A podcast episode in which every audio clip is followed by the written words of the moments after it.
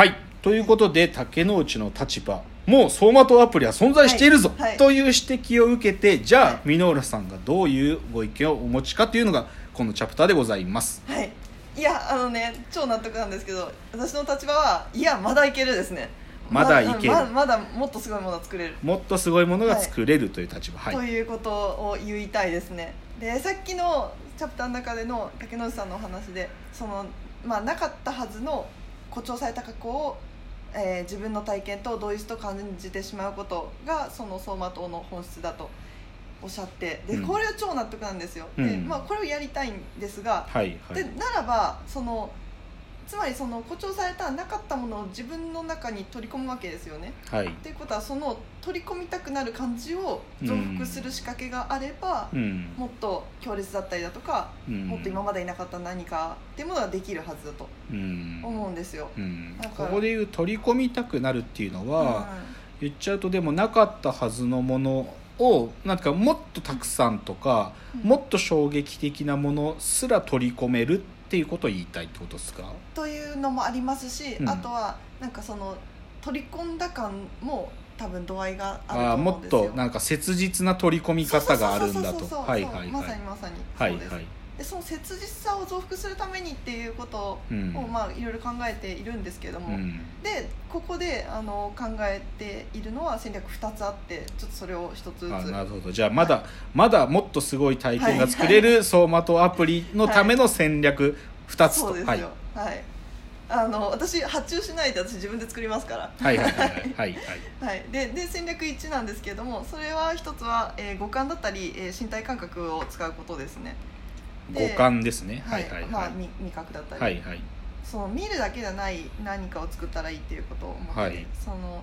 で五感の中で例えばですよ匂いとか音楽ですね。でこれはそのマキタスポーツさんが最初に走馬灯アプリを考案なさった時にあのもうマキタスポーツさんはその断片的な言葉とうん。あと何かそれを創発する匂いとで最後はなんか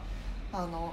雨の。渡辺美里の「マイ・レボリューション」とか言ってたよね。あそう言ってますね、うん。だからそれがパンって流れるとか、そのやっぱり匂いとか音楽がキーになるってことは牧田スポーツさんおっしゃってて。いやこれ鋭いなと思うんですよ。でなんでかっていうと、まあ、やっぱり匂いとか音楽っていうのは、まあ、視覚っていうのはいろいろ処理されて上がってくるんですけどもっと匂いとか音楽っていうのは現象的なあの感覚感覚に訴えかけてくれるもんなんですね。で匂いっていうのはまずはなんか進化的にも最初からあったもので、まあ、魚類の頃からあったって言われてるのとあと今人の中でもその記憶を司る海馬と密接に関係してるんで、まあ、匂いが記憶とあのリンクするのはすごくよく言われてて例えばなんかマドレーヌ効果とかって聞いたことあるなんかねプルストね作家が最初に言ったことなんですけどそのマドレーヌまあ単純ですよ。マドレーヌの匂いを嗅ぐとそのお母さんが作ってくれたあの時のあの日曜日の感じとか、うんそういうのを思い出すとかそういうことがよく言われてまあこれは日常でもあの例えばなんかおでんの匂い嗅ぐと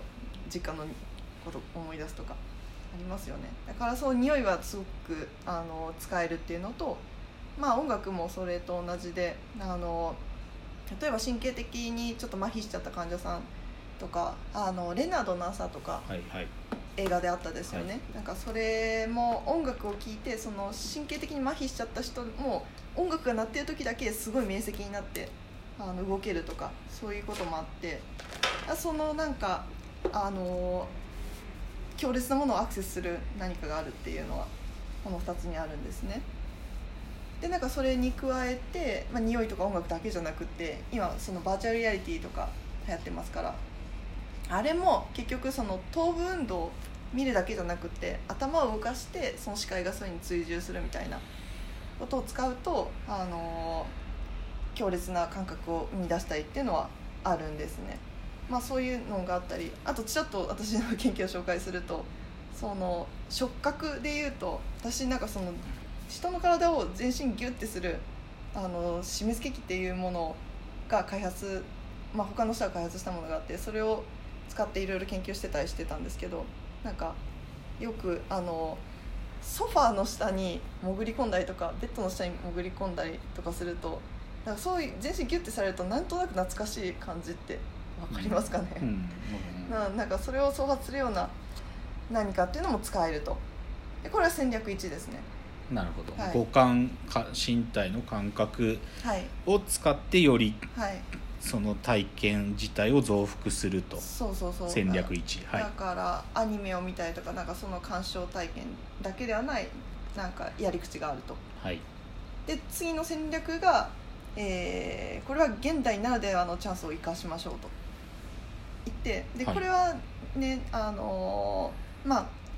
メディアとその知覚我々がどう感じてどう認識するのかっていうのはあの両方連動しててメディアもどんどん進化していきますよね、はい。まあ簡単なところで言うと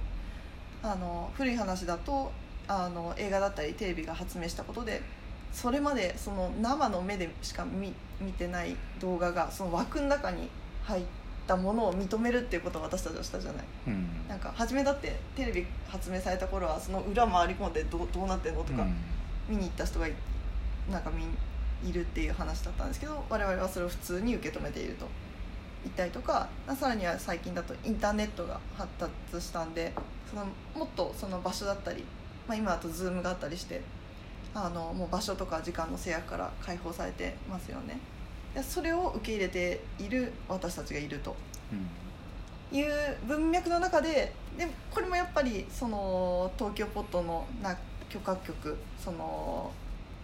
えー、走馬灯アプリの発案した番組の中でセットで指摘されてたことが、まあ、現代ならではのチャンスっていうものがあってそれが、えー薄まった死薄まった性という話です。うんでこれ何のことかっていうと、まあ、我々の生きてるとか死んでるとかがもう薄まっちゃってるということを言ってるんですね。うんで最近あの志村けんさんがお亡くなりになったんですけれどもそれを受けて、まあ、北スポーツさんがあの高木ブースさんが言ってたあの志村は生きてるって言っててでそれはどういうことかっていうと、まあ、志村けんさんの番組だったりそういうコンテンツが残り続けて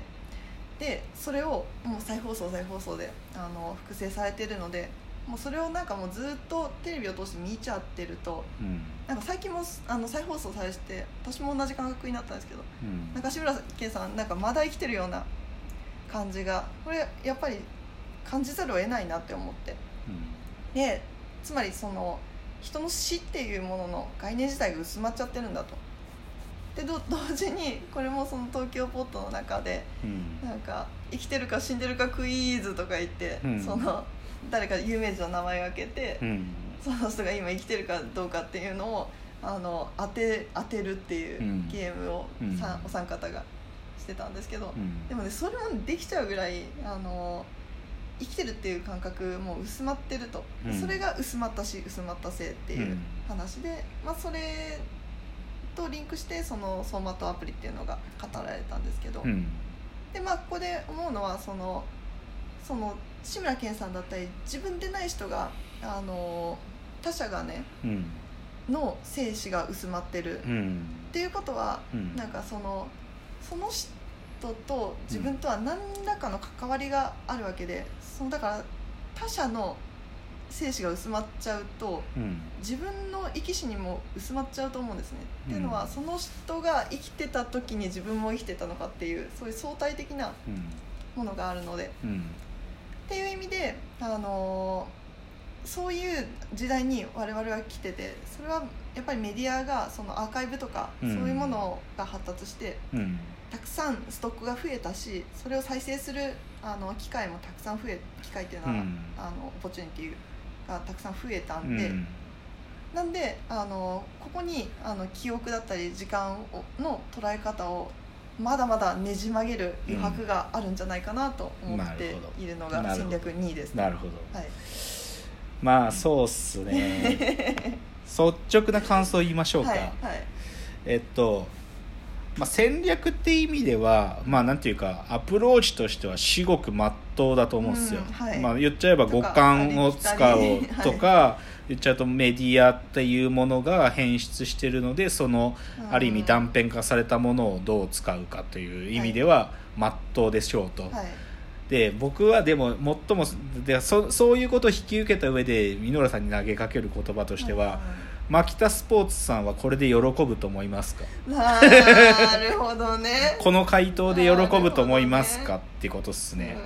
いやたなんかこういうこと考える時ってあ喜ばねえ。なんかもな多分もっと尖ったは着想から仮説作る必要があるなっていうのがあって例えばね最初の問題設定で自分の中に取り込みたくなるみたいな話の時に、さっきある意味捏造されたみたいな話があったわけじゃない、はいはい。でさ究極言っちゃえば自分の人生の中で一度もその連想が起こんなか起きなかったことすら取り込めるってことを考えると相当い、はいはい。もう一番行き切ってますよね。例えば戦争体験とか。あのさじゃあ別にそれは近代の戦争じゃなかったとしてもナポレオンの時代にうん。俺はフランスの騎兵隊で一番その馬に乗って突撃していくその一番先頭にいたんだって体験が自分の体験のように起動するんだとしたらそれって究極ですよね。つまり自分が今死のうとしてる時にあの死ぬ瞬間だったっていううんその 戦争で最前列で突っ込もうとしてる体験すら起動したらそれって究極じゃない。ね。そう。でもなんか僕がでももし牧田さんが喜ぶとしたらはいこれぐらいふ突っ込んだことがなんか戦略上練り込まれている仮説じゃないとなんかある意味牧田さんが喜んでくれねえんじゃねえかっていうのがなんか素朴に僕のなんかミノルさんの話を聞いてて思うことですかね。うん。そうですね。そうね。まあまあでもじゃあちょっとそういうミノーラさんの、はいはいはい。まあいろいろ背景も含めた共有があった上でじゃあ最後ちょっと AI のうんうん。まさしく走馬灯は可能かとか、はいはい。AI の記憶みたいな話をちょっと最後していきたいと思います。はい